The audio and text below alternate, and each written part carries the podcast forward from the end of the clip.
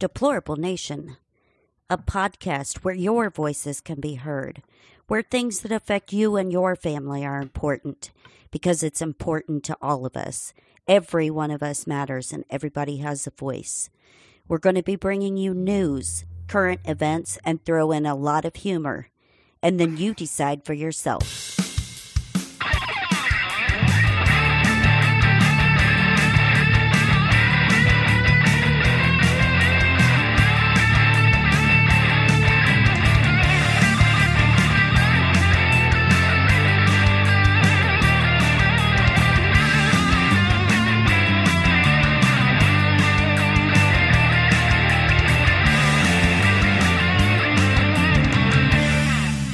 Hello, and welcome to another episode of Deplorable Nation. This is episode number 65 Paranormal Normal. I'm your host, Deplorable Janet, and today I have a very special guest, brand new to the podcasting community, but doing a killer job, kicking butt and taking names, Mr. Nico from Upstate Unconventional. How the heck are you? Well, thank you, Janet. That was quite the intro there. Ah, I'm doing, thanks. I'm doing good. How are you? Fabulous, fabulous. Wonderful. So I'm I'm excited that we get to speak again because we were just on a swap cast for people who don't know. Um, Nico and I were on Red Pill Cartel. I think it was episode number six, if I'm not mistaken. Yeah. So was, you'll have to check that out. That was a fun show. yeah. I don't even know what you would say the topic of that show was. we kind of covered a, everything. a little bit of everything. Exactly. A little bit of everything. Oh, um, and just so just so the listening audience knows, uh, Nico was a sexy teacher. So there you go. Oh. So, so for my listeners, tell them um, like about your show. What what made you start your show? How long have you been doing it? And what made you just decide to be in the podcasting community? Um, well, I listen to podcasts all the time, and you listen to some, and you're like, I think I could do that, and I, I was prolonging it and procrastinating it and all that stuff. And in June, I had a kind of a weird paranormal experience happen, and this whole year has been weird uh, with that kind of stuff going on. And I was like, you know what? I'm just finally going to do it. Um, I was a teacher before that, back in from 2014 to 2018. Correction, sexy teacher. I was a sexy teacher. from 2014. Ladies, he really is. It's true. You're too kind. You're too kind. Um, I, I couldn't stand teaching anymore. So mm-hmm. I got out of that. I started my own little lawn care, uh, property maintenance business. I was doing that for a couple years. Then I started working for a car dealership, detailing cars. And now I'm working for myself again. So I have some time. You. Yep. Good Broke out you. of the matrix. Couldn't take it anymore. The company so, was yeah, go ahead. What made you decide to to leave teaching? Um, well, I, I hated doing it. And in 2018, so in New York State, when you become a teacher, you get your initial certification with your bachelor's degree. And then mm-hmm. after five years, or within five years, you have to at least start your master's degree to get your mm-hmm. final certification. And I was coming up on five years and I really was at this like crossroads where I was like, do I stick with it? Do I not? And there was a job opening at the school I was working at, and I did the interview. Everyone was like, you know, you've been here for five years. This is basically a formality. And then I was substitute teaching there for five years, and I did a lot of long term positions and everything. And I was teaching summer school, and this was like two days after the job interview that everyone told me I had. And they brought in two people. They kicked me out of my summer school class so they could teach a class for in front of the superintendent. and I was mm-hmm. like, exactly. I was like, okay, I'm done. And I ruffled a little bit of feathers there during that summer school program. Like petting a cat backwards. mm, you could say that. it, it's it's really insane. I just did an episode with New York Patriot talking about some of the hypocrisies and just the hmm I just downfall. listened to that today, actually. yeah. But Shout out in my Patriot, love you bunches. hmm he was the sixth guest on my show. It was Yeah. a good episode. Um, but anyway, so I stopped doing that. I started working. For, I was doing landscaping and stuff on the side because you don't get paid anything when you're a substitute teacher. And I was Right. trying to raise a family of, you know, two kids and a wife. So that wasn't really cutting it. And went into business for myself. Started working for a company a couple years later. Now I'm back in business for myself, and I have some time to do this podcast. But That's fantastic. Yeah, I got out of teaching too just because, I mean, I loved it, but I hated the amount of time that mhm, went into it because I was teaching college and I was doing split shift. So I was teaching morning and night class. Mm. and then we'd always end up having a meeting right after I got done teaching all morning. And so that would last forever. And then I'd finally get to go home for a couple of hours. And every day it was like grade papers from the morning class, get shit ready for the evening class, get home at 11 o'clock at night, grade papers, get stuff ready for the morning class. And it was like, I never saw my husband, never saw the kids. And it got to the point where it was like 80, 90 hours a week that I was putting in. And I was like, yeah, no, this, this, I can't do this anymore. I just no, can't. it, it's impossible because even as like a substitute teacher, I wasn't getting paid. I didn't have benefits or anything like that, and I'm Right. putting in all these hours, grading everything, contacting parents outside of the school. I mean, it's just like it, it was too much at times. Yeah. and It is. It's a lot of work. And for people that don't know about the field of teaching, that's what I, I think a lot of people don't understand is that a really good teacher does put in a lot of work and a lot of time.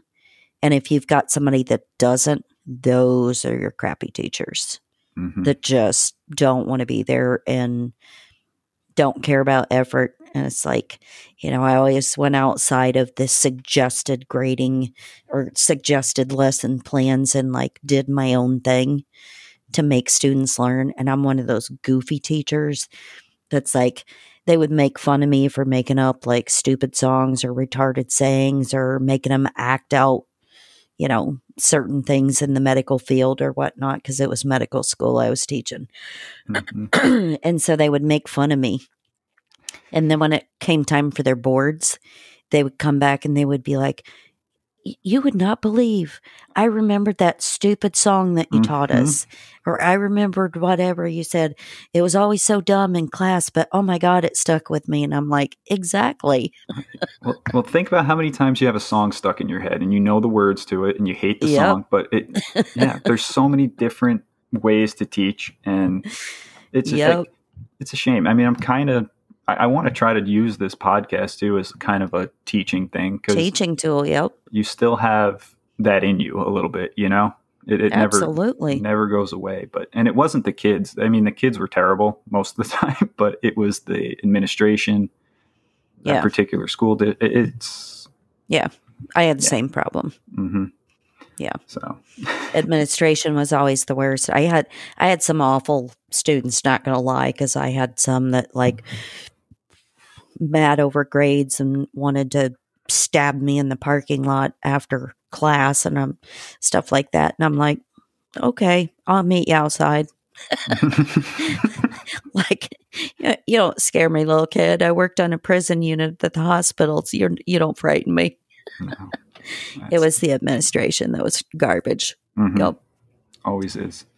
So, so talking about um, like teaching people and um, you know planting little seeds or you know giving them new information that they've never gotten.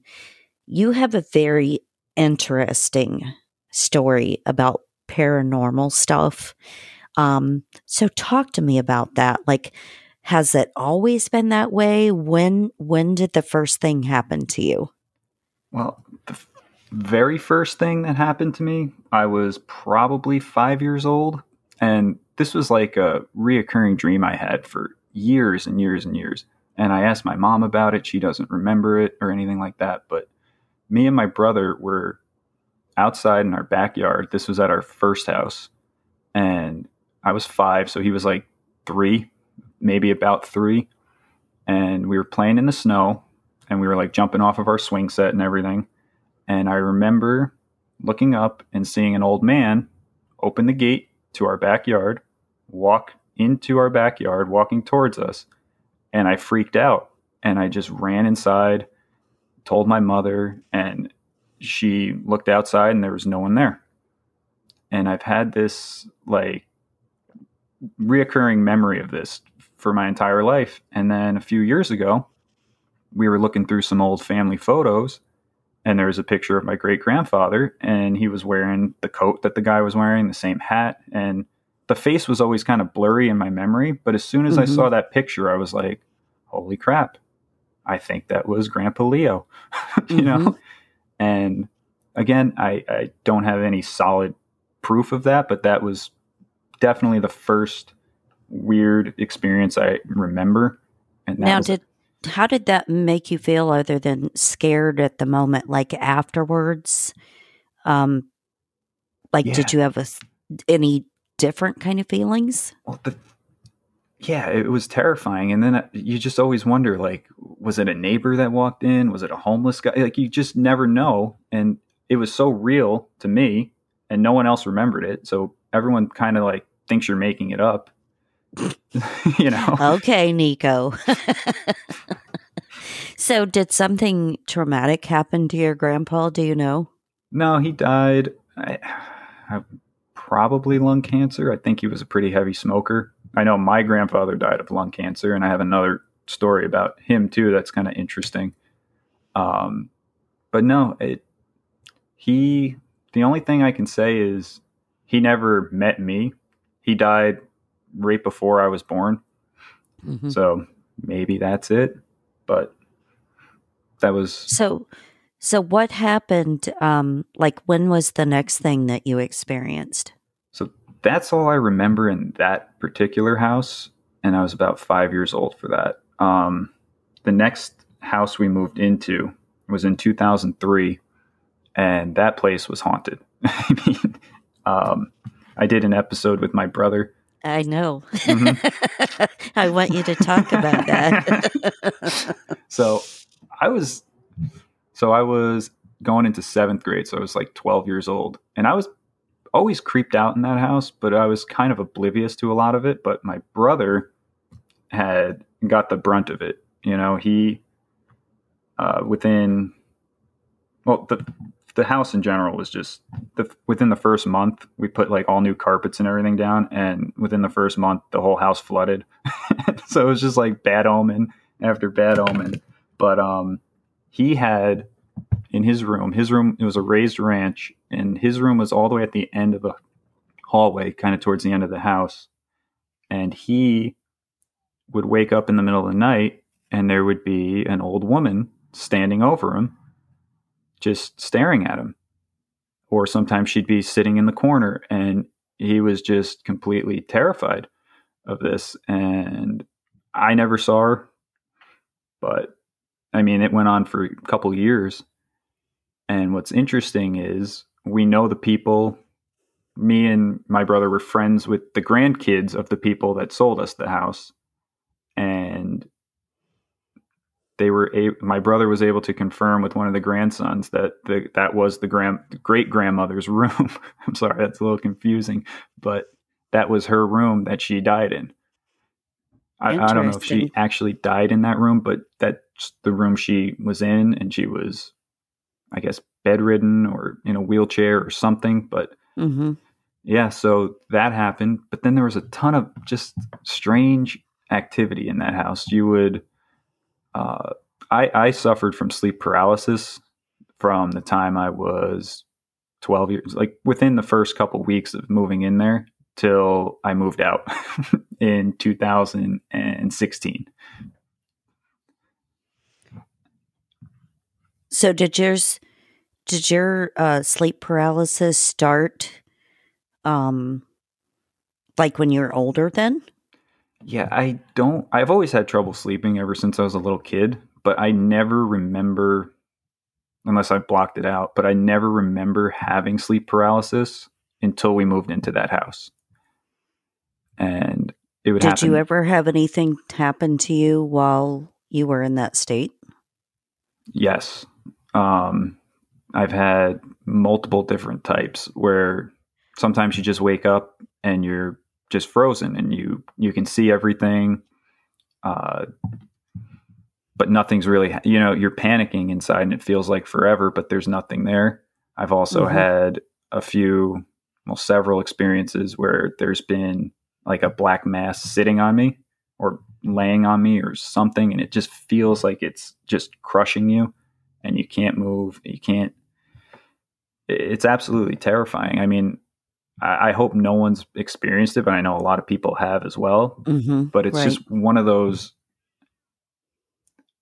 it, the hardest it's hard to explain to someone that's never had it before but you really can't move you can move your eyes you're trying to talk you're trying to yell you're trying to scream and you just you can't and then eventually it goes away so a lot of you know people that are more scientifically minded they think it's they, they'll tell you it's just your body your mind woke up before your body did and that kind of explains sometimes but it doesn't explain the black mass sitting on you you know Mhm. it doesn't explain and the the- shadow person in the corner Yeah, and the interesting thing about sleep paralysis is that they really do not know what causes it.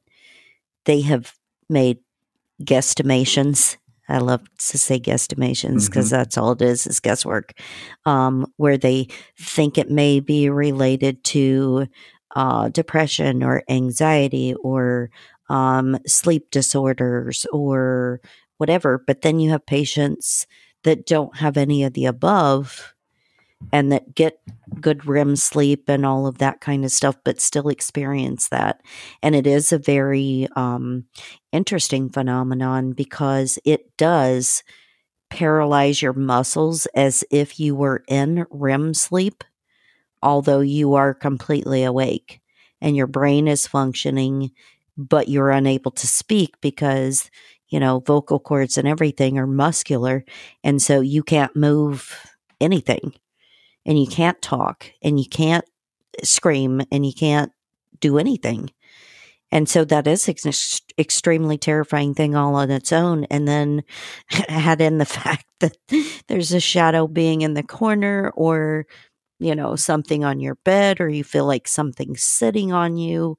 There are all kinds of things that that patients have talked about that have sleep paralysis where they've had experiences like that.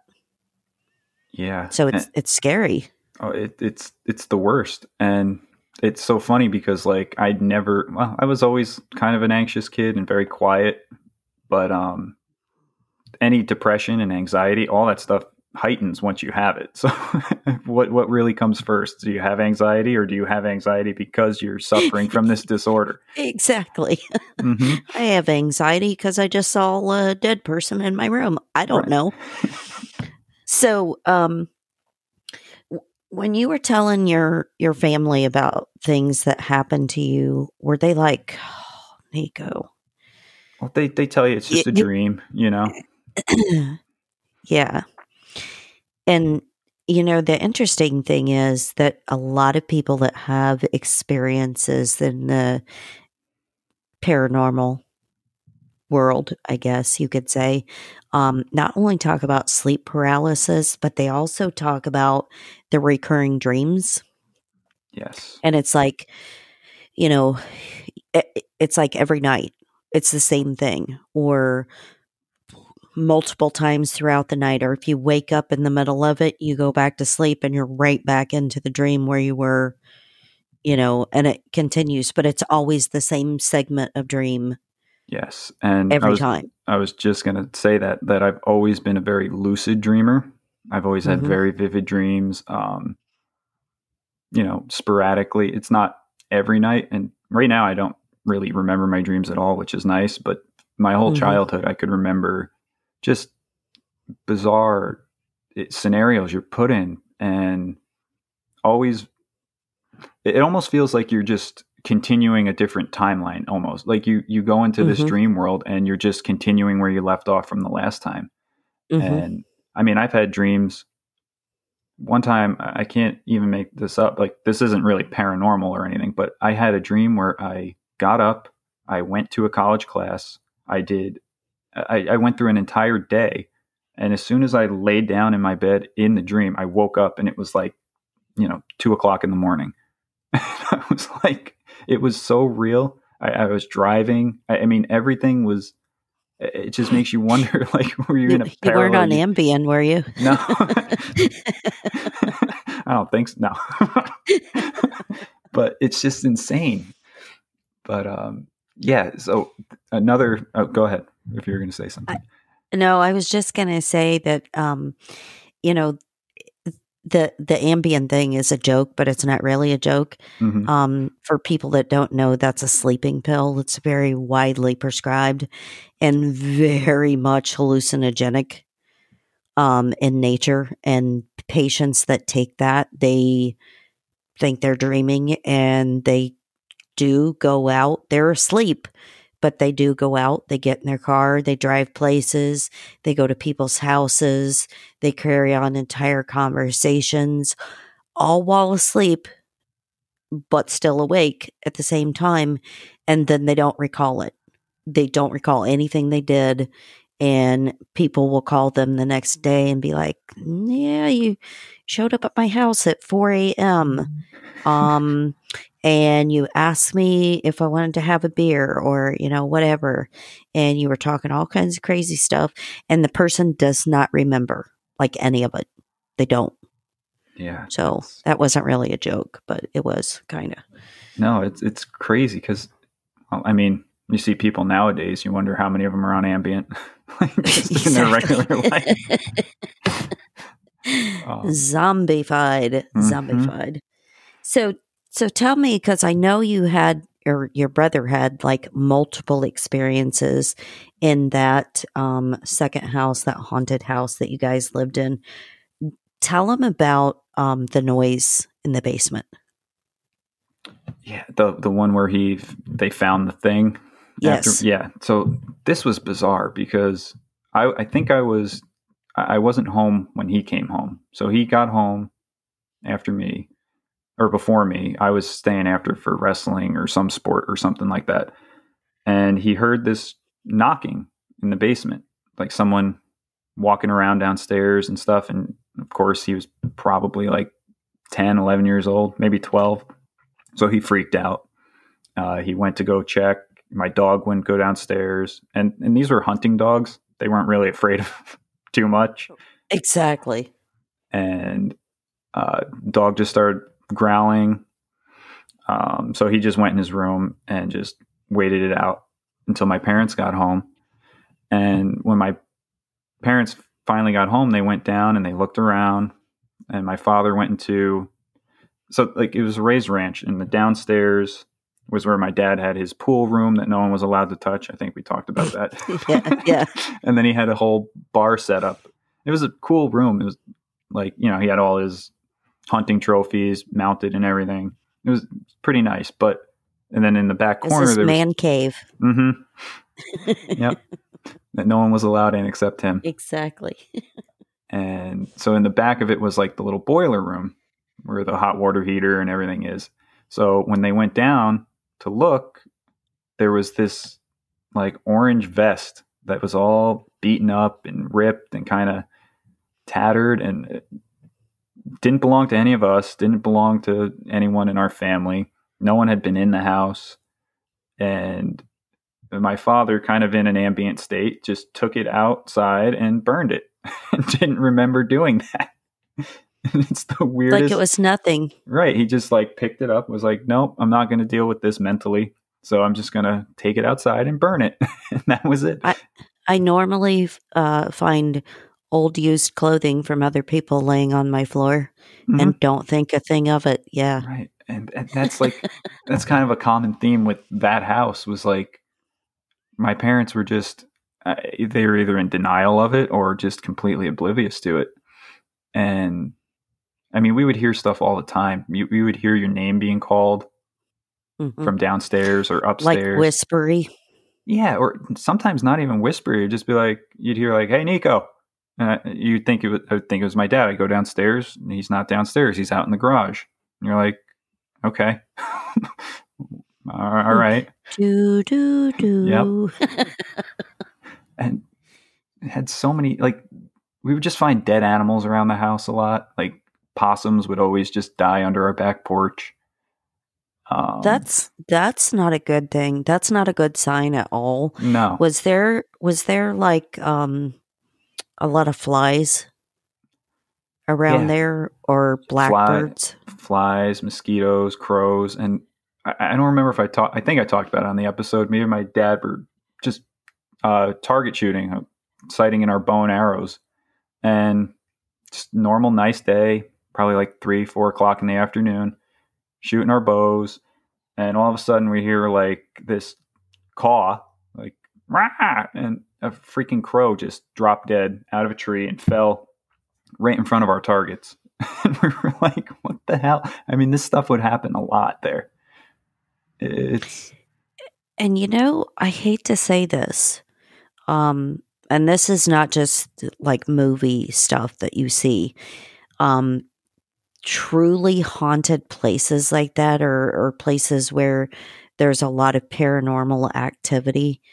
There are like massive fly issues. There's tons of blackbirds, tons of dead animals, weird goings on literally all the time. And I know a lot of people don't believe in that, they don't buy it. The town that I was from growing up, we had an old plantation house um, that had been, you know, like fenced in and stuff. It was vacant, of course, but um, it was like um, a house where they did like the underground railroad, like went Mhm. through where I used to live at, and so this was one of the places where they had hid slaves that they were trying to, you know, get freed and and stuff like that. And a lot of people died, and there was a ton of death in that house. And it was like the creepiest, scariest thing. Even when you drove by there, you could feel like just this dark, like awful energy. mhm. It was like the most frightening place, and you would see all kinds of stuff or think you saw something, like even driving past. And st- it was literally all the time. And it was such an old house. It was built like in, I don't know, 1700 and something. So it had been standing there for super duper long time, um, untouched. But like the, the people that owned it, there was like murder in the house. They like the, um, the uh, guy that owned the house like murdered his wife in there and eh, i don't know there was all kinds of stuff on that on that house but it, was another one of those things where it was fly infested dead animals literally all over the place Mhm. it was it was creepy Yeah, I mean, we'd find like dead squirrels up in the attic. It, it was it was crazy. Horseflies everywhere. They would just like it wasn't like Amityville horror where they're just covered the window, but like hmm they would just be everywhere. Yeah. And I always wonder too, like, because that house supposedly was built in the 70s. So that's not that long ago. Hmm But I always wonder is it the house itself that's haunted or is it the property it's on? Yeah. Yep. Because, and it I could mean, have been it could have been like a burial site or something yeah, I mean, there's tons of Native American nations around Mhm. where we were in New York, like the Esopus Mhm. tribe and other stuff like that. So I, I never looked too deep into that. I should, probably should, but the whole house was just sinking on its foundation. I mean, from the time we bought it to the time we they my parents moved out of it, it had sunk like six or seven inches down. it's just mm-hmm. so just tons of problems in that house. Always, always very creepy, and the energy in there. Like we've even dri- driven by it a few times just to see it, and they put some new siding on it, but it's just it's just a weird vibe when you go past there. So, do you still feel like that really dark energy when you pass it? Yeah, it's it's bizarre and it's so weird because like I really didn't notice how bad it was until I moved out and then would come back to visit. And then it was like, holy crap, I, I lived here, you know? It just So, how how close in age are you and your brother? we're two and a half years apart. Okay, so so very close. hmm So, is he younger than you are? Yeah. Okay. So, about how old was he when he started experiencing? He was probably nine. Yeah, because I we moved there. I was well, I was still eleven, so he would have been yeah eight, nine, eight and a half, and yeah, he he got it the worst. But uh, again, I mean, even just walking down that hallway, and it wasn't really a long hallway, maybe like fifteen feet, twenty feet Mhm. at most. Um, it was just a very creepy, dark vibe that you just I didn't like walking down there. And my parents' room was right across the way, same kind of vibe in that room, but they just ignored it. And at the other end was our living room that no one was allowed to go in with the nice furniture. I know people ha- really have to go listen to that episode on. Broad Pill Cartel because that was so much fun. We talked about plasticking the house and stuff. I mean, they would put a gate across this living room because they didn't want the dogs going in there. And it's like, just like, the expandable gate. yeah, uh, no. Yeah. Well, my dad's cheap, so he, he just bought a piece of lattice from Lowe's. Yeah. like thumbtacked it to the wall. This is my gate, bitch. Oh my goodness. But yeah. So that so what other what other kind of things have happened to you since you moved out of that house? Anything? um yeah, a few things. Uh when we moved out of that house and I met my wife, um the sleep paralysis pretty much went away. I think I had like one or two uh maybe three times it happened, but they were never too serious. And my son my son was born in 2017. We were living in a house and that had some weird vibes. So I always wonder if maybe it's me that's haunted and it kind of follows me around. But that was an older house and it was, I, I didn't really get too creeped out there until we actually moved out. And this was the only real paranormal experience at this ha- place. This was from, we lived there from 2016 to 2000. 2018. Yeah, fall of 2018, we moved out of there. Um, the only real creepy thing I experienced, we had some stuff happen, but that it's hard to say because there it's an old house, faulty Mhm. wiring and stuff. Lights would go on and off sometimes, but the one room that my my stepson was staying in was he, he never had a good time in there. He didn't like it. It was it was a smaller room too. It was very small little two bedroom house. And he always had a tough time sleeping in there. He never liked being in there. He would sleep downstairs on the couch.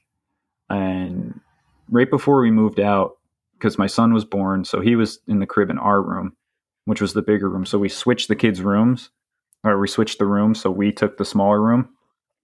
And I got to say, I always had a rough time sleeping in there. It was very weird. There was a closet in there, and there was like a little attic space. It wasn't an official attic, but we went up. I went up and looked there one day, and there was just a ton of old jars laying around. And it was very, very weird. What was in those jars? They were all empty, but it was just uh, like hundreds of like mason jars. Just Like, oh my god, you should have totally taken those. I know. That dude, that's worth some money. But yeah, that that's so creepy because I don't have a lot of storage space in our house, but I sure as shit am not going to store um things that I would normally use in the attic. Um Yeah. no. No. Hmm And it, it wasn't even a real attic. It was just like this cutout, and you like lifted the board up, and it was weird. And I didn't. We never even went up there until like a month before we moved out, and It, it just creeped me out, and I, I thought the same thing too. Like I, I should have taken some of them, but yeah, it's but just you might have been taking something with you too. hmm and that's yeah, and I wonder like how long they'd been there because mason jars been around for a really long time. mhm. So I wonder like how long they've been there and what their original purpose was for making a hiding place to put those. right. I mean, I think that house was built in 1939 or Yeah. 1941. So who knows? maybe, those were maybe that was uh booze stuff. yeah, Maybe that's know, what they they drank moonshine out of. Yeah, or they were just. uh, It could have been a simple thing like they were just extra canning supplies that they had nowhere to put. Who knows? I mean, but yeah. And when we moved out of there, I was just kind of doing a final walkthrough one night, sweeping stuff out, just taking the last little bit of shit that's laying around, and um, this is the only time I got terrified in that house. I was in that room sweeping it out, and it's funny. I just got like the goosebumps on my back. Yep. And there was just this weird energy there where I, I just had to get the hell out of there as quick as possible. I left everything there, just got out. You're like, you can have the broom and the Yep. dustpan, Exactly. my pants, you can Mhm. literally have it all. the shit I left on the floor, the literal shit that I just took. but yeah, no, I we didn't. That's all I left there. I was like left it in a pile for you. yep, it's all set. But it was just the weirdest thing. I was I shut the light off in that closet, and it was a tiny, narrow little closet. It was so awful to try to put anything in. But I, I just couldn't get out of there fast enough. I, I left the door unlocked, just left, and told the landlord, who who I was pretty good friends with at the time, you know, just anything that's in there, just throw away or keep, or if there's anything that looks important, just let me know. And just never went back. I'm still thinking about the shit on the floor. you can have that too. It's free of charge. free of charge. Knock it So off the rent. was it one of those closets where um because I I used to live I owned a house that was super old. Was it one of those closets where you couldn't even shut the door if there was a full size hanger in there? yeah, You'd have to turn them like kind of Mhm. sideways to Angle shut the door. Yep. Yeah.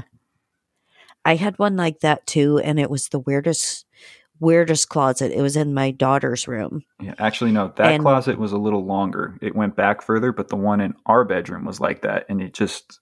eh, What, what's the point of that? Did they just have I- smaller clothes back then, or I, it was weird. I don't even know, but hers was that way. And, you know, it was like such a small area, but then there was like a little alcove. It's, it was almost, it made me creepy to think about because I thought, like, this seriously looks like they used to put somebody on this raised little platform box in there, like a- sleeping area Mm, it was so strange. I'm like, what? What is this and why? I mean, I, like, I don't. Yeah, it was so weird. I don't know, but that I guess that's a thing in like the really old houses is having a closet like that where you can't shut the door with the hanger in there. Yeah. Well, I always wonder too, like this is off topic, but like you hear of like these families that like raised like 10 kids in a one bedroom apartment. Like how the hell did they do that? Exactly.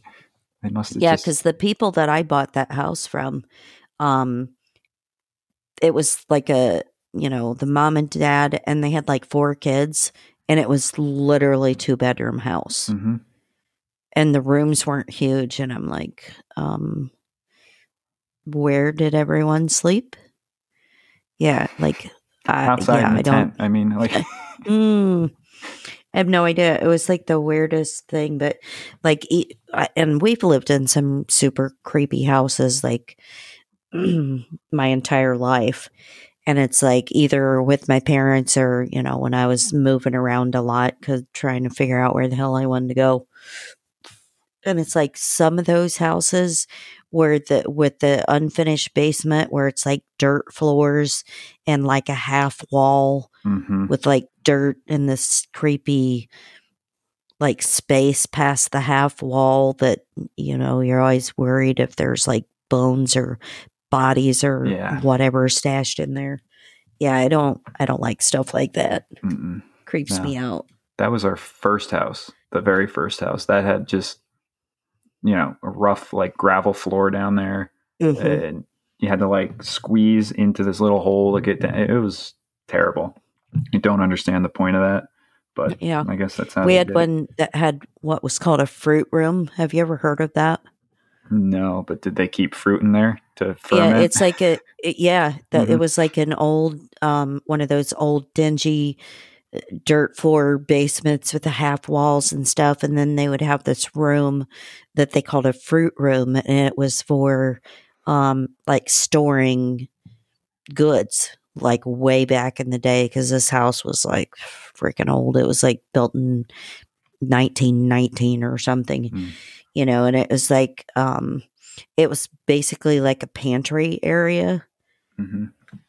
only not because super Yeah. creepy.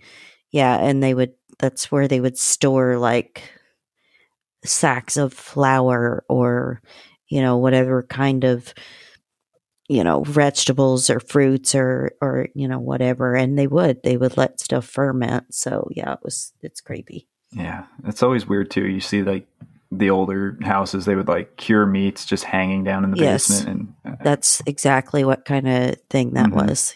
Yeah. But- or So- maybe bodies. I don't Yeah, know. I know that's bad. Some people are going to listen to this episode and be like, nope, nope, don't want to listen to that. Turn it off. yeah. You got to Oh. laugh about this stuff. No, you right? have to because otherwise you go crazy. I mean, because you re- you really do think you're kind of going crazy at some points because you're like, how do you explain to someone that there was a black mass laying on my chest last night? They, Right. they just, you know. But right. so when we so, go ahead. uh, no, go ahead. Finish your thought. I was going to say, so when we moved out of that house, that was fall 2018. We moved to a little apartment. We were there for a year. No activity there at all. You know what I mean? It was very mellow. We lived there from. You're like, whew. yeah, I mean, it's like it, was a crappy, tiny apartment in a, one of those big complexes. So it was awful in other ways. You know, you could hear the neighbors working out upstairs. It, you know, that kind of annoying stuff, but no Right. paranormal activity, which was Mhm. nice. And then we moved into the house we're in now, and it was great. You know, no issues at all. Pretty good. Then you know, 2020 happened, but no issues during that until August 4th of 2020, and I can get into that in a second. Yes. But, so I'll just jump right into it. So I hadn't had really any sleep paralysis at all since 2016. It was, and I kind of like blue pilled myself a little bit in that time. I, I really got into um, like the conspiracies and all this stuff back in like 2012 when everyone thought the world was going to end. Uh, Right. so that's I was awake to a lot of this, and then when my son was born, I just kind of focused on family, and it's like it never goes away. Once your eyes are open, you see it, but you just kind of ignore it. And then 2020 happened, and back on that train now. but So much for the short derailment. uh-huh. yeah, it was like a, a very light blue pill for a couple years. and that's isn't that Viagra? No, that's for something else. That's a heavy blue pill. That's what she said. Mm-hmm. Uh, you know, as long as they don't complain. Um, Send complaints to. oh my god, what is it on tinfoil hat when they do the BlueChew commercials all the time?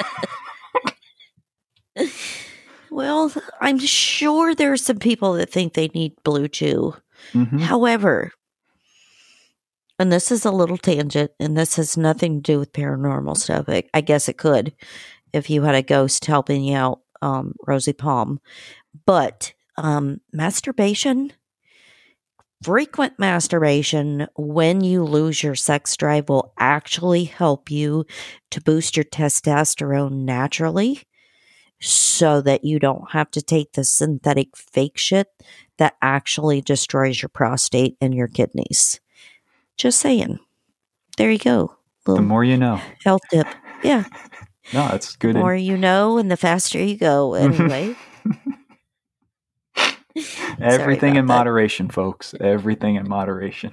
Stop or you go blind. Yeah. What, what was the point of that one? I, I never. um, because we talked about the blue pill. Oh, Uh, wait. no, no, no, You, you why- why would you go going blind? I don't know.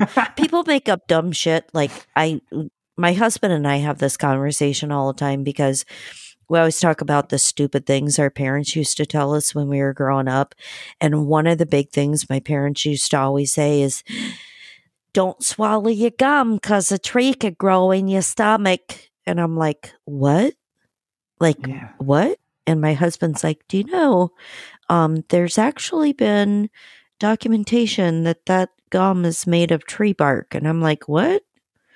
Yeah. And I'm like, oh, well, I guess maybe they weren't super dumb. But yeah, it was always stupid things. Like if you swallow watermelon seeds, a watermelon will grow. And yeah, hmm like dumb stuff. Yeah. If you too much gum, it stays in you for seven years or something. Yeah. Isn't that another one? Yes. Yeah. Yeah. I, I could probably think of a few, but I'm drawing a blank right now.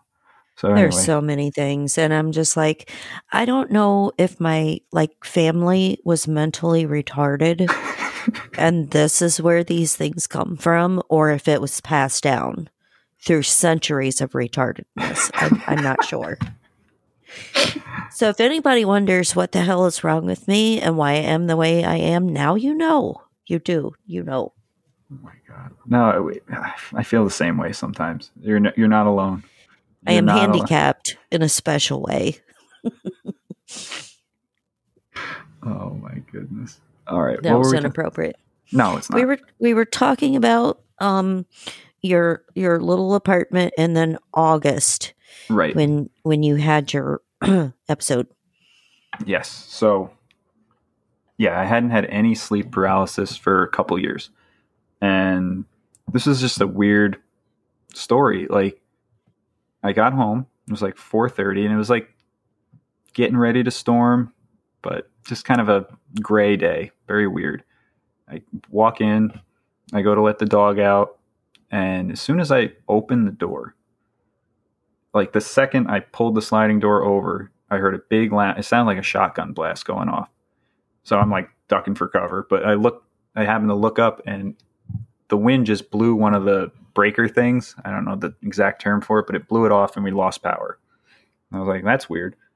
So we lost power and Like off the house? no, off the, there's a telephone pole Oh, right okay. across the street and Gotcha. they have this like bar that connects the Yeah. two things and it just blew it right off sparks and everything and i was like oh so we don't have power Electrifying. Mm-hmm.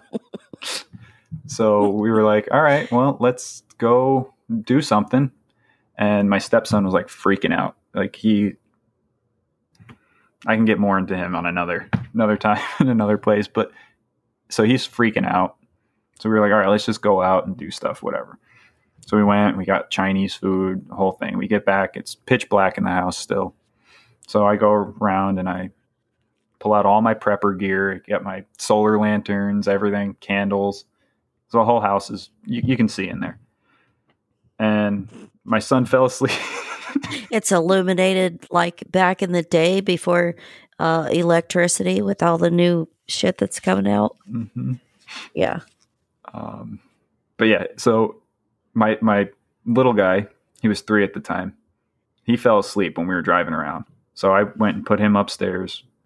Came down, we ate. Stepson is like absolutely terrified. I'm like, just calm down, man. You know, it's just power outage, no big deal. Yeah, they don't like the dark. Yeah.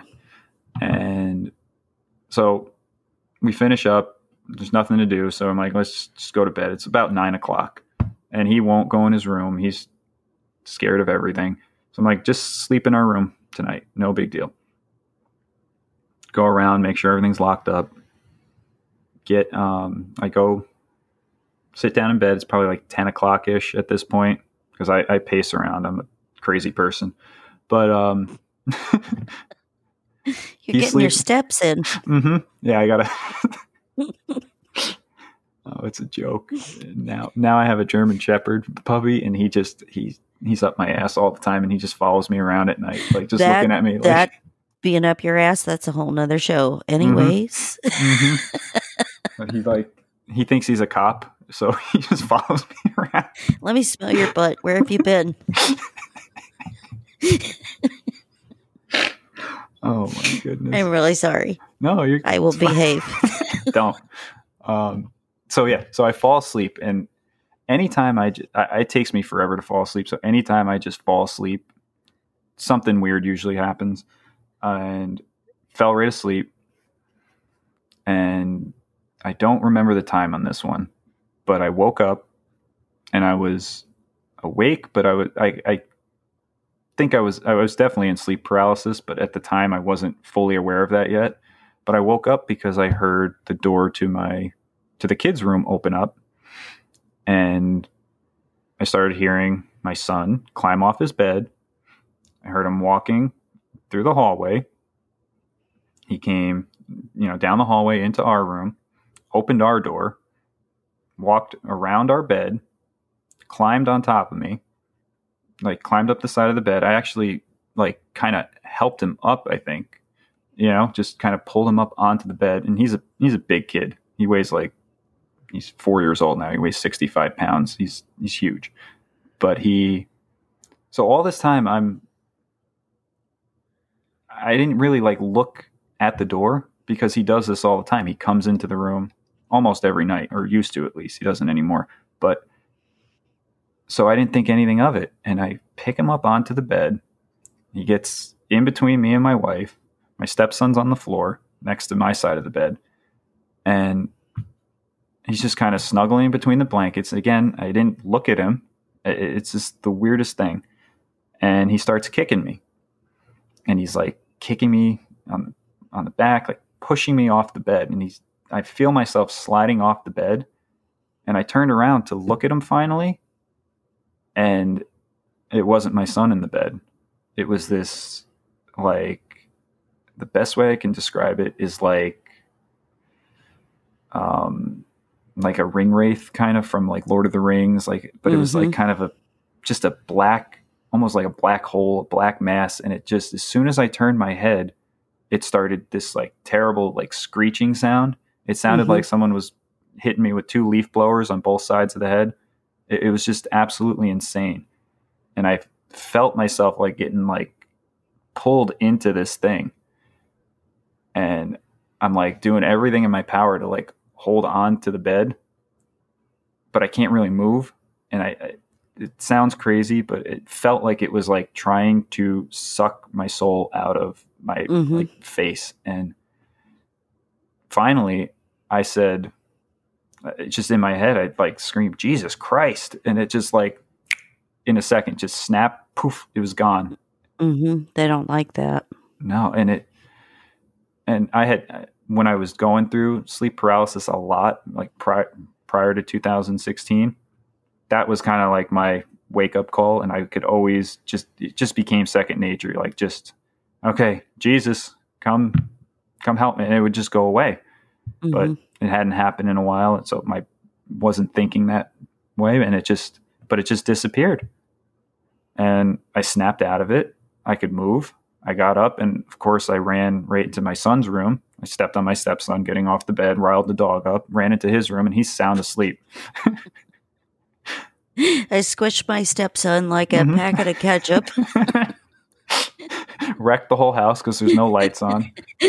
Fell down the stairs. Knocked my wife off the bed. You know, the whole thing. And I get into his room and he's just sound asleep on his bed. And I'm like, what the fuck just happened? Like, and of course I stayed up the rest of the night. That was Oh, I'm sure. and that that one screwed me up for a while. That one just really, I, I didn't know what to think of that because it's just insane, absolutely insane. And I didn't talk about it for a couple weeks. I didn't even tell my wife. I was just like, I don't know. Well, because you and you probably consciously or subconsciously chose not to tell her because you didn't want to freak her out? hmm Because that's a freaky story. But let me ask you a question on that. Um, why do you think that these kind of episodes happen? I mean, has there been um like doubt in your life where you like lost touch with God or were you going through um like some kind of trauma or do you think it has something to do with vulnerability or maybe the fact that you may be like a medium or an empath? I, I think I'm definitely an empath, and it's so funny. Um, my friend, I think you follow him too. Hatter will happen. Tarrant. Uh-huh. Yeah. He uh he messaged me today, and he was like, "You're an empath, brother," and it's just so weird that you said that. Uh-huh. And see that's the thing. And and here's what a lot of people don't understand about that. Almost every podcaster in our little community that that we have where we all interact with each other, almost everybody is. Mm. And it's for people that don't know what an empath is, um, an empath is actually a gift that you're given. Um, and it's very hard for some people to control. Uh, you really have to learn how to do that, but you pick up um, other people's energies, auras. Um, you can pick up feelings. Um, you can read a room like right when you walk in. You can tell if it's dark energy or if it's okay. Um, if a place is um, like terrifying and you shouldn't be there. It- sometimes you're connected with somebody like I'm connected with. Um, everybody knows Bob's lessons, but I'm connected with him on a deeper level where I know when he's sick. I know when he's having a flare up um, of his Crohn's, and I know when he's he's deathly ill because I feel it. I I feel that like the sickness that he's feeling, um, and so that's the thing that I think a lot of these experiences happen to people that are empaths because um, you feel that energy and they know that and they're drawn to that because sometimes um like people need help or spirits need help or you know whatever and other times it's like evil intention whatever and a lot of people don't get that. If they're if they're not an empath they don't it's hard for them to understand and they think it's far-fetched but it's actually a god-given gift to be an empath because yeah, I- not everybody is Yeah, I've I've been sensitive like my whole ever since I was little. I've always been very aware of people, and Mhm. I've always been a people watcher. Not to sound creepy or anything like that, but you know, I've always Right. just been able to walk in and just know. and read somebody's personality Mm-hmm. Yeah. Yeah. That's that's been around, and it's funny you mentioned that before about like someone needing Mhm. help, and hmm I can't get too deep into it because we're still going through some bullshit with my stepson's father. But soon, when all this is cleared up, I'll be able to go more into depth. But I think the fact that he was in the room that night hmm had something to do with that particular attack or Right. whatever it was. agreed hmm Yeah, agreed. And I can tell you that's 100% correct because of my ex and the energy that I could read off of my daughter when she would have to go visit. hmm Yeah. And um there's a lot of that, but I am to the point now where I can control mine really well. Um I can balance myself really well, really well, which is extremely important uh to cleanse yourself constantly hmm and put yourself back in harmony and, and balance on a daily basis. um, because you're constantly coming under attack for things. Um, but, and I know it sounds weird, but we're also the ones that have a higher spiritual frequency, a higher energy frequency, and I- can differentiate. Um, eh, we have the gift of discernment. Yeah, and I was just gonna say, isn't it funny that like all of us kind of connect, Yes. you know, online, and it's not just it's not coincidence. I don't believe It's like you're drawn to people. mm-hmm. and and like I did not know you from Adam a couple of weeks ago, hmm like at all. right. And I mean, then it was like we followed each other, but we never interacted or anything like that. right. And it was just like all of a sudden it's like we're doing a show together. And it's so funny how that happens all of the time. And then when it does, you hit it off with somebody really well. And the conversation is easy and there's no issues Yeah. like ever.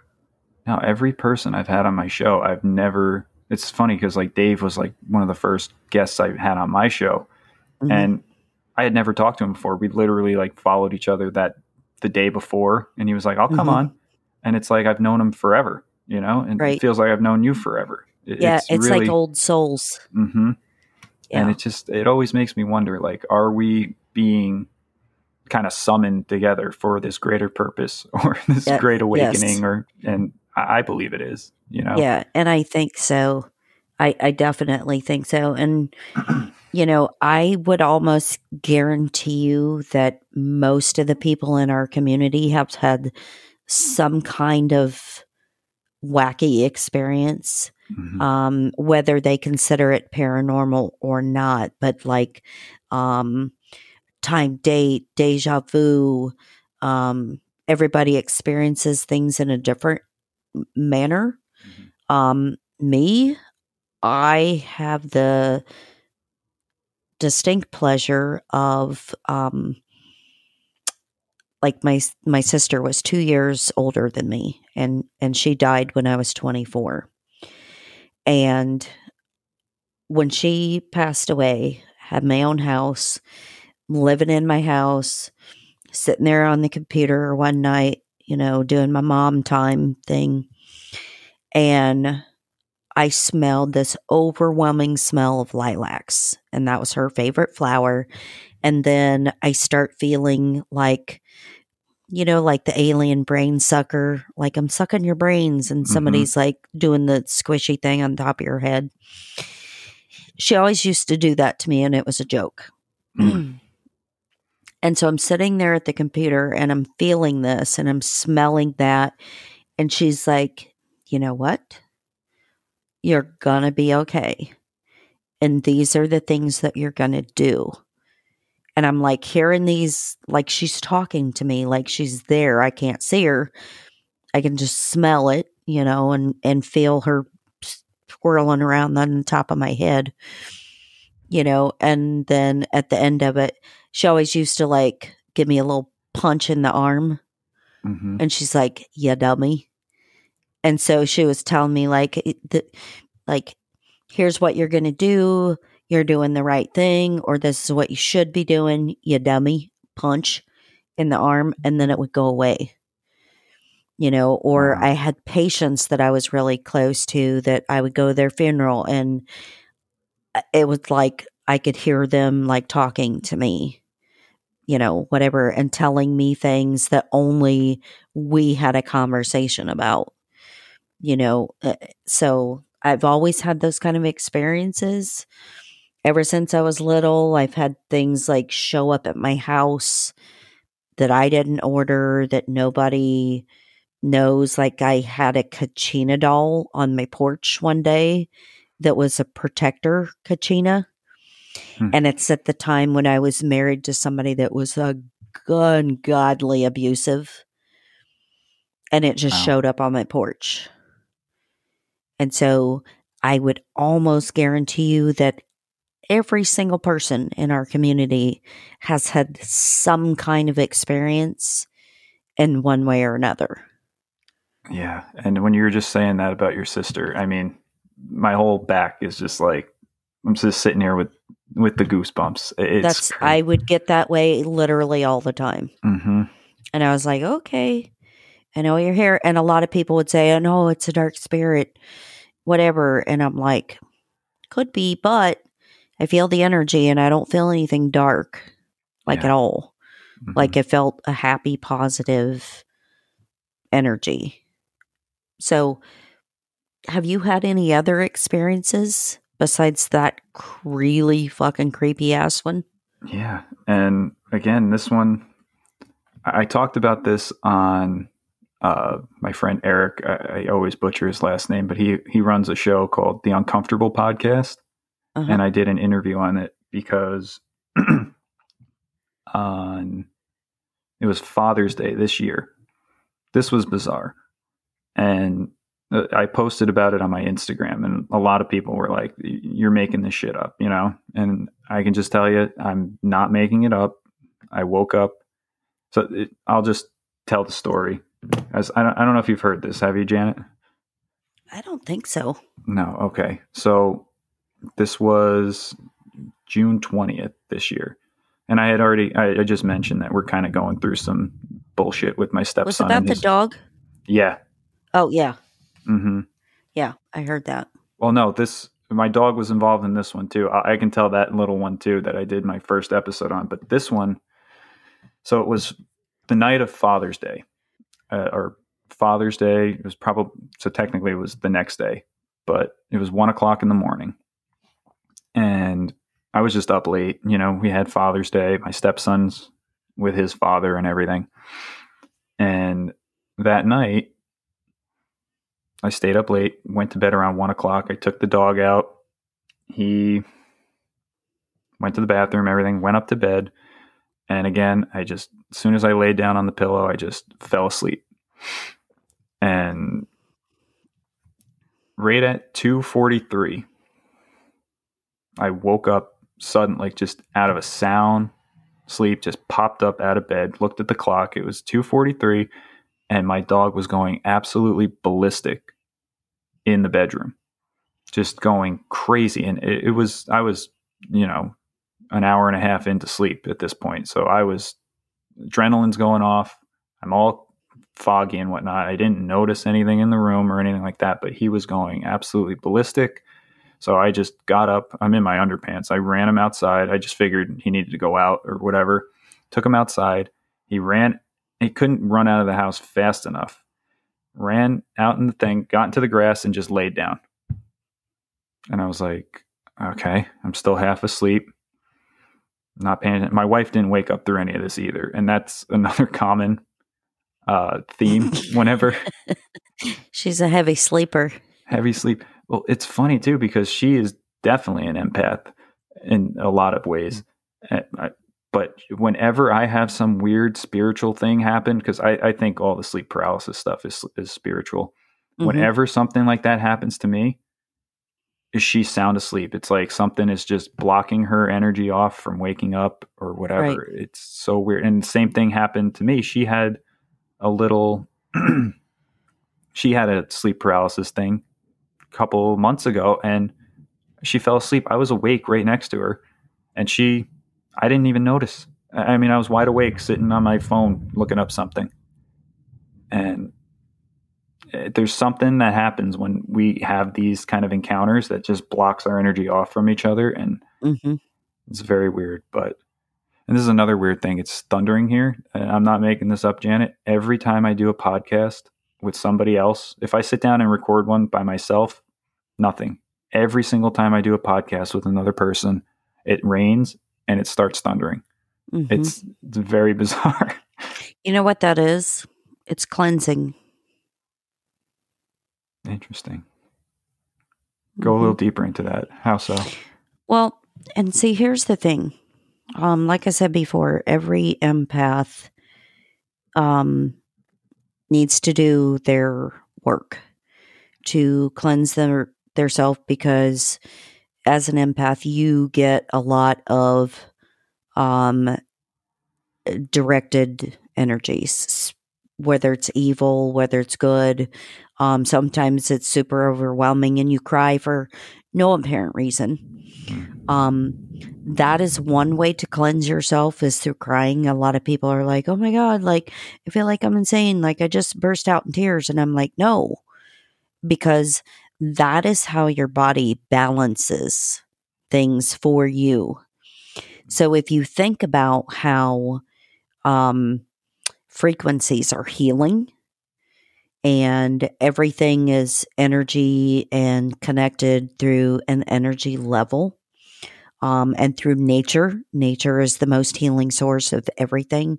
Mm-hmm. And so when you experience rain like that, when you're talking about deep things, um, that is actually the universe's way and the frequency way and the nature way of actually cleansing you from what you need to be cleansed from because that kind of stuff is deep and it's dark and you're getting a lot of evil stuff. Mm. um and if you don't cleanse yourself properly the universe is helping you out on that aspect. Wow. I mean that makes a lot of sense it's yeah because and think about this and people have heard me talk about this before um one of the things that I always do is it's what's called white light. Have you ever heard of that?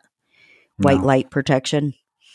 Um it's it's hard to master. It's hard to get down, but the more you practice it, the easier it becomes and the more expansive you can go.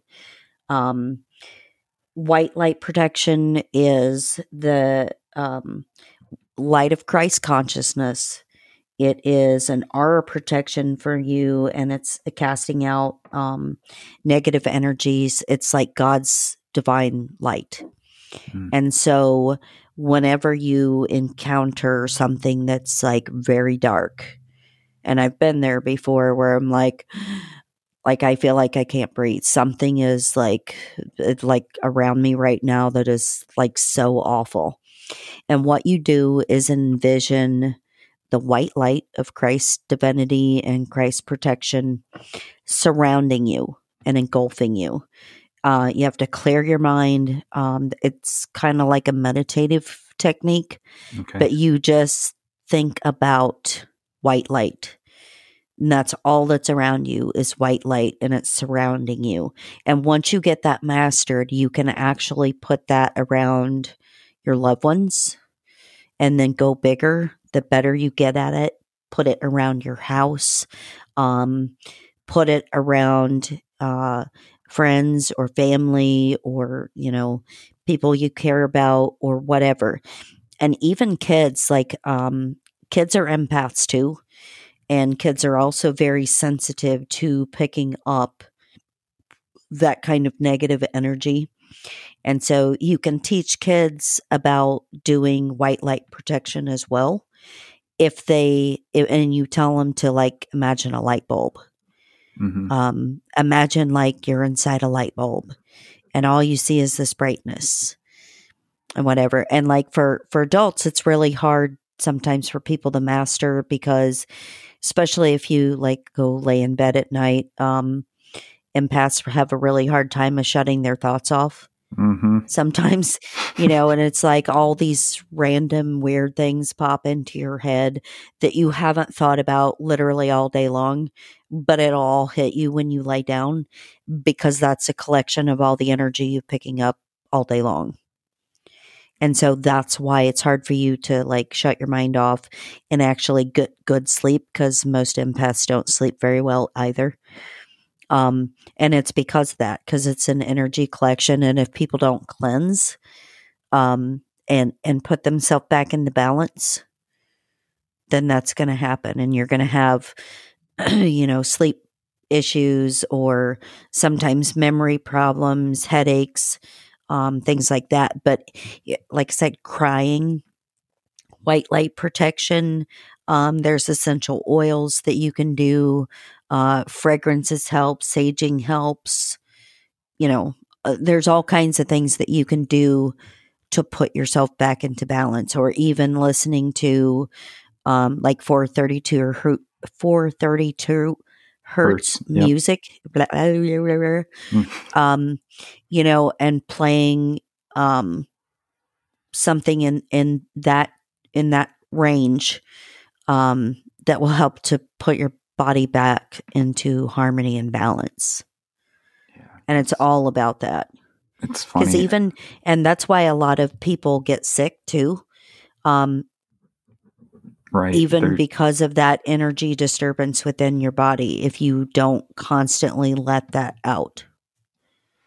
Yeah, that, that's it's crazy. I've been getting a lot of signs lately, just in random places. The word Mhm. balance keeps coming up, and Right. I'm a Libra. My birthday's in on Saturday. I'll be 30 Right. years old, so Ooh. it's just Oh, happy early birthday, Oh, thank you. youngster. thank you. You're like my kid's age.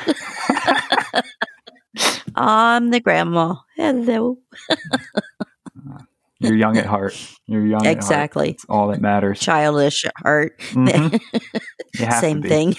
yeah. Oh man, but yeah, that's that's interesting. I I definitely need more balance in my life. I know that because I can.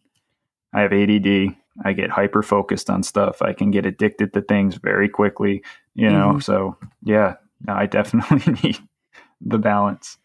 Yeah, and sometimes, um, like I've only had one instance where, like, it was so much for me, and like I said, I'm old, so I've been doing this a very long time.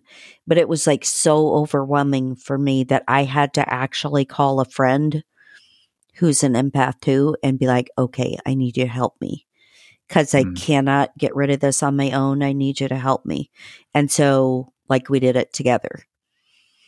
You know and and that's so important. And you know like i said um crying is awesome because that's your body's natural way of of getting rid of stuff and it lowers your blood pressure um helps your mood because it releases all kinds of different chemicals and hormones and stuff. And so uh, crying, bursting into tears for no apparent reason is actually not a bad thing.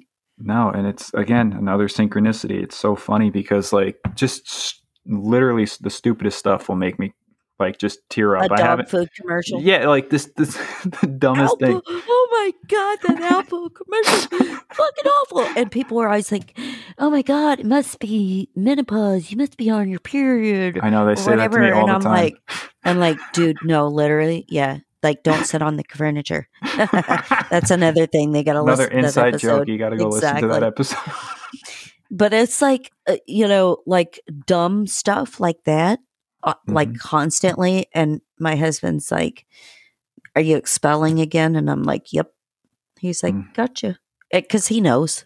hmm Like, he knows, like, because, and this sounds dumb, but um, like when I was still nursing, people would call me like not nursing as in breastfeeding. I meant nursing as in being a nurse. Come suck my boob. That'd make me feel better. It's the, that too. Best way to cleanse. That's a whole nother story. the best cleanse. Oh but like when I was still a nurse, people would call me Dr. Janet. And I'm Mhm. not a doctor by any means, but they're like, I tell you things that I, like I don't feel comfortable telling the doctor or whatever. And then, you know, after I retired from that and from teaching, like literally, it, we'd go to the bar and I swear to God, like people would just flock and they have to tell me, like, even people I don't know, like everything Mhm. that's going on in their life and what was going on that day and whatever. And that's a lot of energy that you're picking up, you know? yeah, when I was and so then the, they started calling me therapist and they would call people would call me and they'd be like can we have a therapy session and i'm like of course like what's going on what do you need like whatever and so like i literally get that all the time yeah. with it's random people or somebody I haven't heard from for you know six years or whatever but then they'll call me and they're like I, I need a session i'm like okay yeah, it's- get paid for that. I just like I'm just here, and mhm. people know that. I don't know. it's so crazy because like when I was at the car dealership too, I mean there was over a hundred employees and just any uh, people would just come over to me all the time. I'm Yep. in the back cleaning cars out. I've got a vacuum going, headphones in my ear, and people just come over and they stand there and they're like, "Hey, what do you think about this?" And they're just exactly. like I always love talking to people, but it was just and that's part of the reason why I kind of started the show too because people were like we would just go off on tangents about all the crazy Right. shit going on and people were like you got to start a podcast, man. And so I just kept getting all these signs to do it, but yeah, it's like all the time even just walking It's around people calling. people just come up and talk to me, all the strangers Yep. and I don't mind it, but it's it, it is. People It's- do it's that to me, like at the grocery store. And my Mhm. husband has gotten to the point now where if we go anywhere together, um, like pe- people will stop me in the middle of an aisle that I do not know, Mhm. and they'll strike a conversation up about church or, you know, doing hair or, you know, like elderly people. I love hearing their stories because they got some amazing stories. And I'm not um I'm not AARP age yet, so please stop sending me mailers AARP. um I'm getting there. I'm pretty soon I'm gonna get the fucking discount at Denny's, just so you know that. Um but yeah, like people will start up a conversation and whatever, and sometimes when he's with me, he'll be like, "Okay, I'll go wait in the car." hmm just you know because that it's just like i don't know it, sometimes i feel like it's almost like a magnet Yeah. where people are just drawn to the energy hmm and so they have to come over and they have to share and i've had people on my show that have opened up and told me things that they have never told a single soul in their life Yeah. and i'm I- I- like i'm sorry if you didn't want that out there but yeah like i'm glad you got it out i'm glad you got that off your chest hmm You know what I mean? I do. I mean, it, it happened a lot. It doesn't happen as much anymore now that I'm kind of doing my own thing, but it, it was like every day. People just come over and it's like, it gets overwhelming. I mean, and I hate sounding Mhm. like, I, No, I always is. love to It talk is. to people, but No, it is completely. People, hmm they just come with you. Like, just the worst stories sometimes. And you're like, eh, if, yeah, if there's anything I can do to help, man, but like, it, it's, yeah, you get really sensitive to it. yeah, Um, and it does get overwhelming because if you think about like um they're unloading literally every year of their life hmm onto you now. And so now you carry that with you along with you carrying your own. And sometimes it's multiple people a day uh, that you come in contact with, even if they don't talk to you, they unload your their energy on you. Uh, Mhm. Sometimes it's very negative and it's very bad, and that's why I said you have to learn to dump that hmm literally all the time and sometimes and i know it sounds retarded i i spend a lot of time outside. I will literally sit outside for hours and uh, listen to nature listen to uh, the leaves in the trees or the watching the grass blow or you know all the different wildlife or whatever and I, I or the smells. Mm. i will sit outside for hours. And sometimes if i feel that um like overwhelming sense of okay it's time to get rid of stuff i will sit there and i literally like take both of my hands and make a ball like it, like i'm pulling it out of my chest hmm and I put it into a ball and I like throw it out into the field. And I'm like, all right, this energy doesn't belong here. Go away. And I like throw it in the field. And I know that sounds dumb, but it makes me feel less burdened and I feel less heavy. And and a lot of breathing techniques too. Mm. Um, where you focus on your breathing, those things help tremendously.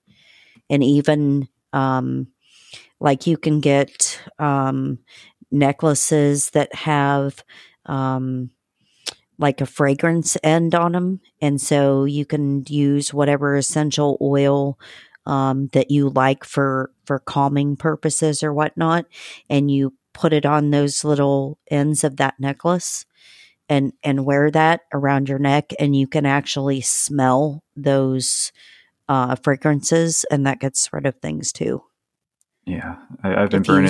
in your room at night yeah hmm I've been burning Incense. incense, like crazy. Yep. incense helps yeah, but I, I need to. I, I've been just kind of taking notes as you've been talking. Just Oh, you can you can anybody that has an issue with that um can talk to me anytime. Like I talked about the crying in another episode. And you would not believe the amount of poli- people that reached out to me and they're like I thought something was wrong with me. Like I thought I needed to go to the doctor because I had like some kind of depression and I'm like can you pick up uh, other people's personalities? Can you read energy in a room? Do you feel like, ooh, like a sense of stay away from this area or that person or whatever? I'm like, because if you're, if you say yes to any of the questions that I ask you, you're an empath, yeah. and now, that's normal. now I have a question. Do you think more people uh, are awakening to this idea? Like more people are empaths Yes. and they never knew it before, and they're just Yes. it's because of Yes. the time we're living in. Yeah. Yes, and they and more people are starting to feel that because and and it's not a it's not a thing of sheep versus no sheep. hmm Um it's a it's a thing really is good versus evil. And like I said, um being an empath or having any of the other divine gifts that it literally talks about in the Bible. Um those put you on another plane. They put you um, closer to the person that God meant us all to be. And I know some people that are not spiritual are not going to understand that. But um, when you realize your potential and what you are and what your gifts are that you were given, um, information flows easily for you that's why a lot of people that are empaths cannot be brainwashed. They can watch things um, on TV, even though it's like programming or whatever. We're like completely immune to it. Yeah, That's because we are on a completely different plane and we're not at that level that's beneath the godly level, if you want to call it that. You know what I'm saying? I do. Does that make makes- sense? It makes a lot of sense because uh, it's like I was talking to someone today, just all the time. Like the programming on TV, I just see it now, and once you see it, you can't unsee it. And I'm I'm probably the worst person to ever watch a movie with because I'll just sit there and be like, oh, I know. that's, a symbol. oh, that's a and symbol. and we do that all the time but you know um like a lot of people will say oh don't watch horror movies or don't listen to metal music which i'm a total metalhead just gonna say that love it thank you very much um but like don't listen to this don't watch that because it lowers your vibration. Actually no because my energy field is amazing. And like a lot of people will say um like oh dude like you should totally trip on mushrooms. And i'm like no because guess what? I am already to the path of enlightenment. I don't need a trip right. to tell me where i need to be because i'm already there. I've been there for a very long time. And like my energy is not shakable um, my faith is not shakable and i'm you know like things are awesome. Yeah, that's that's great to hear. I'm I'm I'm working on it. You know, i know and it takes a while and that's what i Mhm. said people that people that are empaths um it takes a really long time to understand not only the gift that you were given um but how to use that in a positive manner and not let it overwhelm you and take over your life because um, a lot of what you consider ADD is actually not really. It's the energy that's inside of you that you still need to learn to focus. Yeah, that makes a lot of sense. Yeah. That really does. It's because when when you get all that, when you take all that energy out in and if you're not expelling it, um what happens when your body's out of balance? Your body's very hyper. Um, people have heart attacks and, and strokes and things like that because your blood pressure goes crazy. Um, it, people always say like my blood is my blood is boiling or you know like I feel like my insides are quivering. Um, I feel like eh, nerve like zaps down my legs or things crawling on me or whatever that's because that's an energy thing because that's your that's your body like trying to figure out what to do with it all. Yeah, I used what to have to do to get back to normal I used to have really bad restless leg syndrome. That's kind Mhm. of gone away now, but yep yep, it makes so much sense. It, really, really does. Um, yep so, anyway, do you want me to get back to that story? Yes. yes please sorry about the tangent no, But that I'm was a not great really. tangent. No, that that was excellent. I, I think. I mean, it helped me a lot. So hopefully, it'll help some other people too. Yep, But yeah, absolutely. that was great. Um, so where was I? oh, so Oh, my dog. you're asking the senile one on the show to tell you where you were Oh my goodness. So pretty soon you're going to be i'm going to be asking you to change my diapers so you know i'm just saying you know, like don't ask the senile old lady in the nursing home to help you where you at oh my goodness. So yeah, so I, it was two o'clock in the morning, and my dog went ballistic. I took him outside, and he just laid down. And don't forget he was in his underpants I was in my underpants in the backyard. the sexy teacher. that's right in his underpants oh hello And fantasy world anyways go ahead sorry thank you for that. Um, so I, I was trying to drag him back in, and he would not come inside. He just would not come in the house. I finally got him into the kitchen, closed the door, and he just laid by the back door. I went back up to sleep, or went up to bed. Wife is sound asleep, laid down, and then I woke up at six o'clock in the morning, and I was just completely out of it. Just didn't. It felt like I was on a different planet. And when I when my wife woke up next to me, she looked over and she's like, "What's that mark on your shoulder?" And I was like, "What?" And I looked over and I had this weird. It almost looked like a brand, like something branded me, but it wasn't raised up at all. And it was like a bullseye, like an incomplete bullseye on my right shoulder.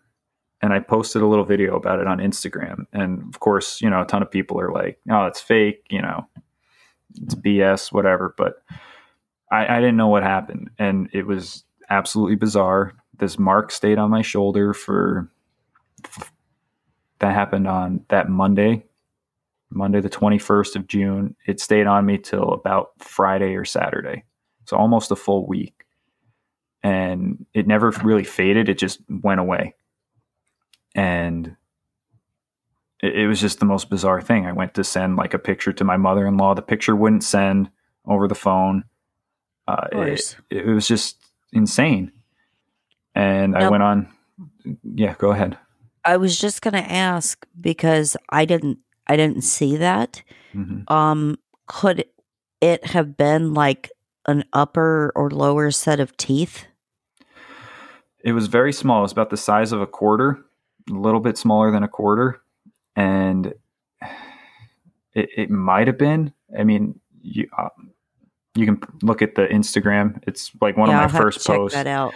It's so it was so weird, and it just went away. But then I went on this podcast, and we were talking, and he thinks the the host of that show, Eric Uncomfortable Podcast, thinks it might have been something to do with the time because he looked up the angelic angelic number of 243 and it has to do with uh like significant changes prayers answered things like Right. that and it's so weird because literally the day that mark went away we got a phone call from someone that's helping my stepson out, and we got really good news. And I can't get into too much of the specifics of it, but like it was really good, important news. And the fact that it kind of happened on Father's Day was very bizarre. And the other news we got shortly after too was that my son had celiac disease as well. Right. And we were able to nip that in the butt and switch to the gluten-free diet, but I, I don't know. I mean, I I was off the entire next day that that happened. I was really kind of freaked out by it and I'm sure. it's just so weird and I'm going to try to take it as like a positive thing that happened Right. because we did get all that good news, but we are still kind of going through a lot of BS too that will be Right. over soon.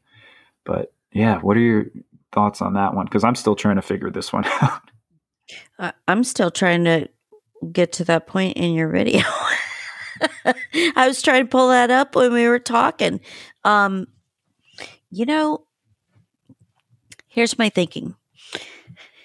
And I am a firm believer in the fact that things happen for a reason. hmm Um, and nothing is a coincidence. Nothing is misplaced.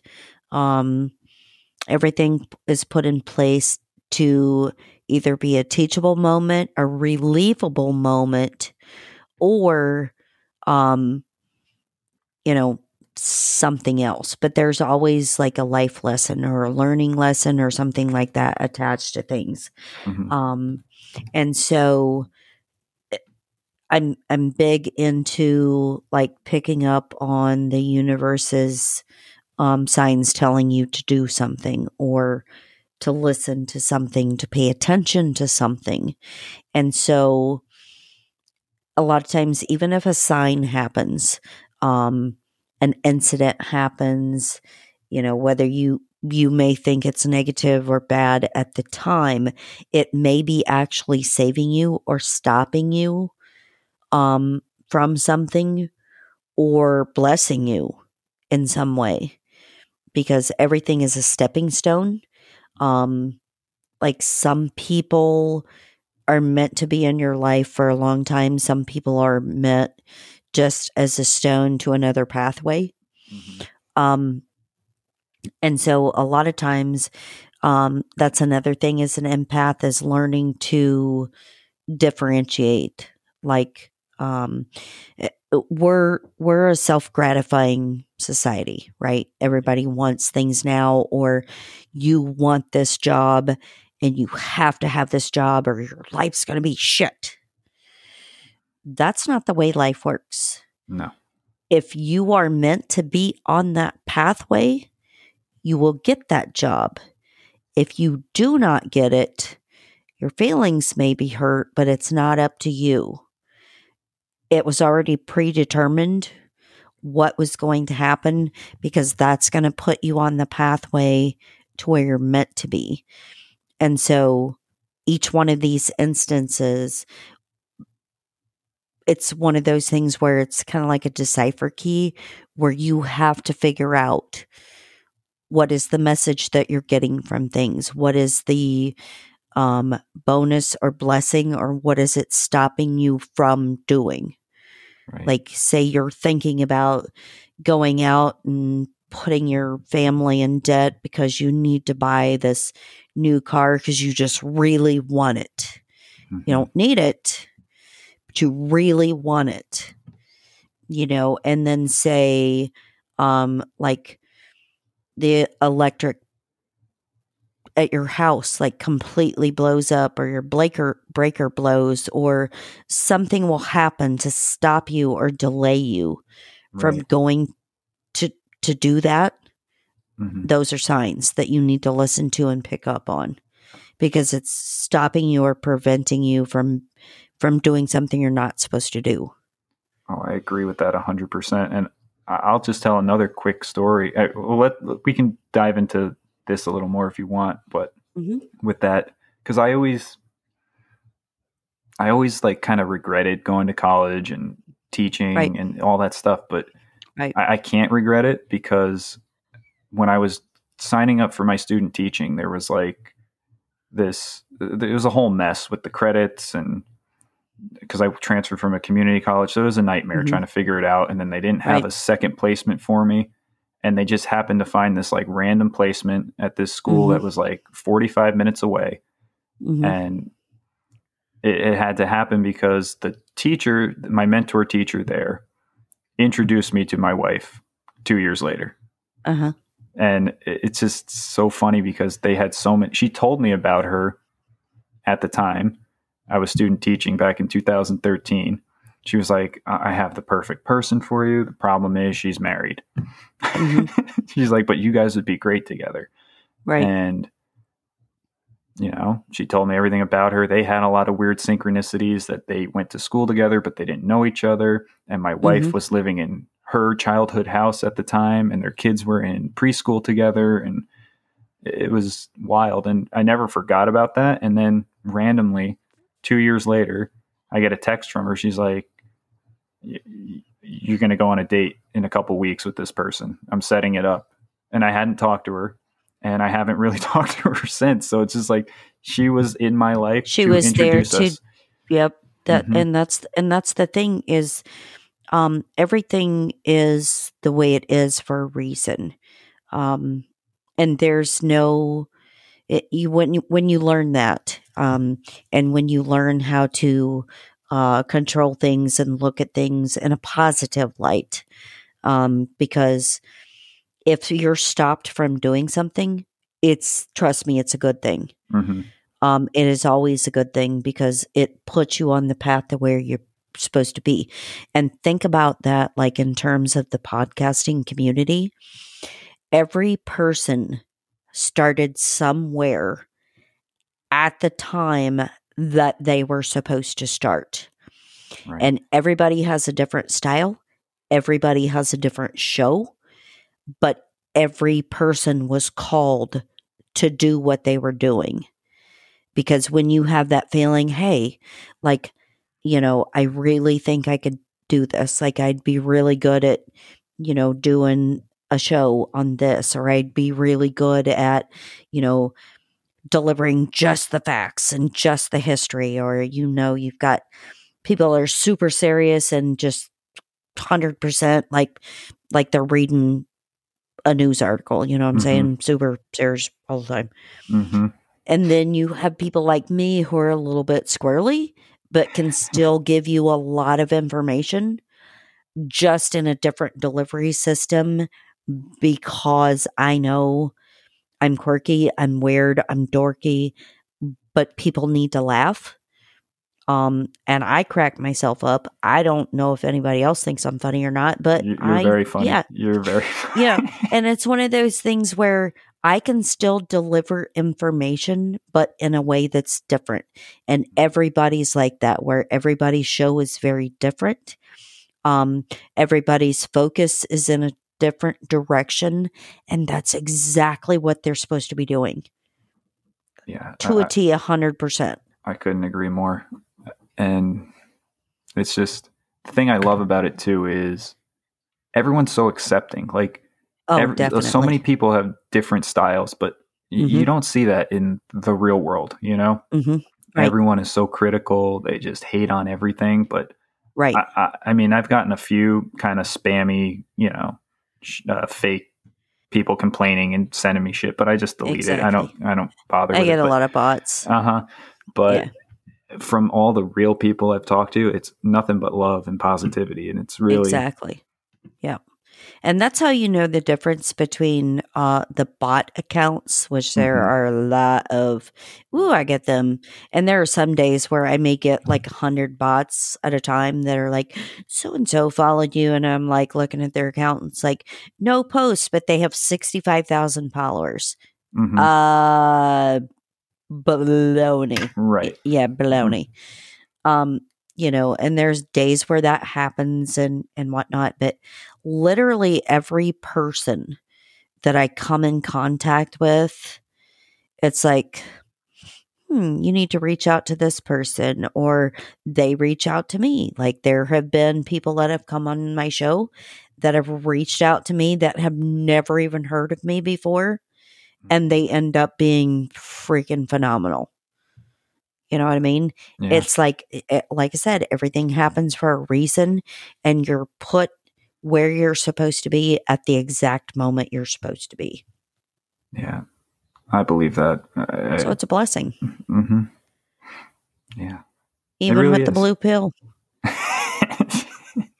that damn blue pill destroying the prostate. it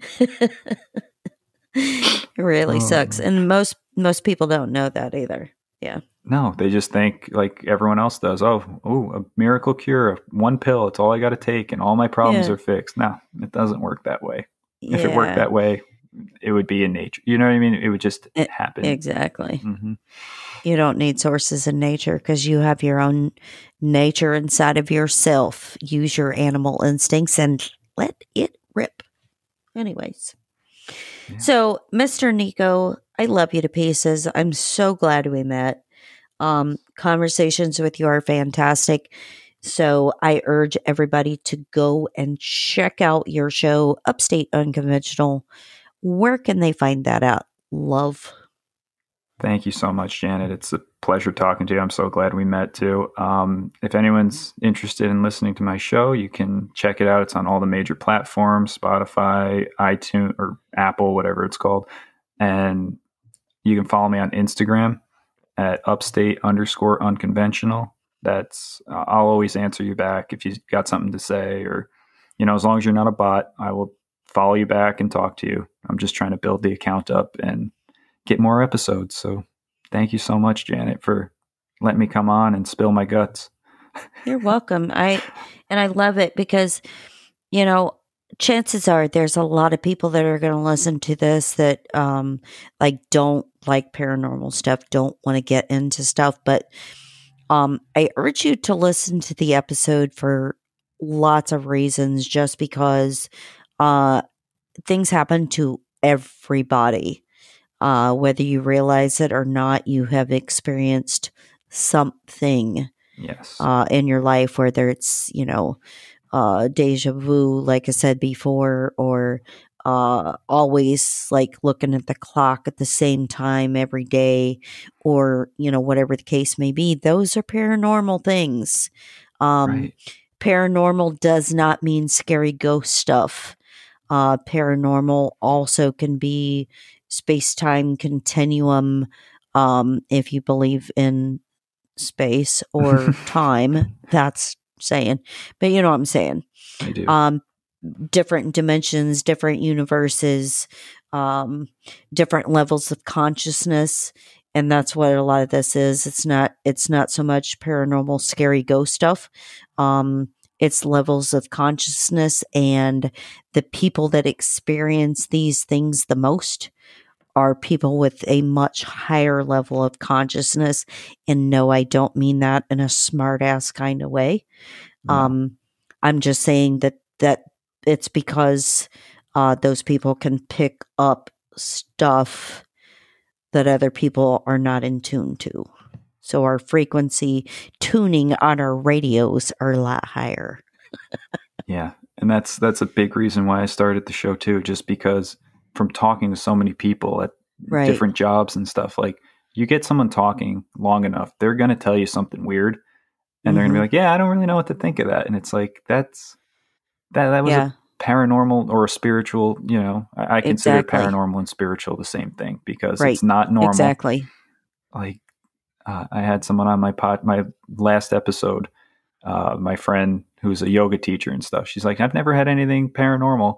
And then she goes on to tell me this time she meditated and Right. like went back in time, saw a vision of her grandmother, and then it was right. the time her grandmother died at the same moment. I'm like, that that's a paranormal experience. Exactly.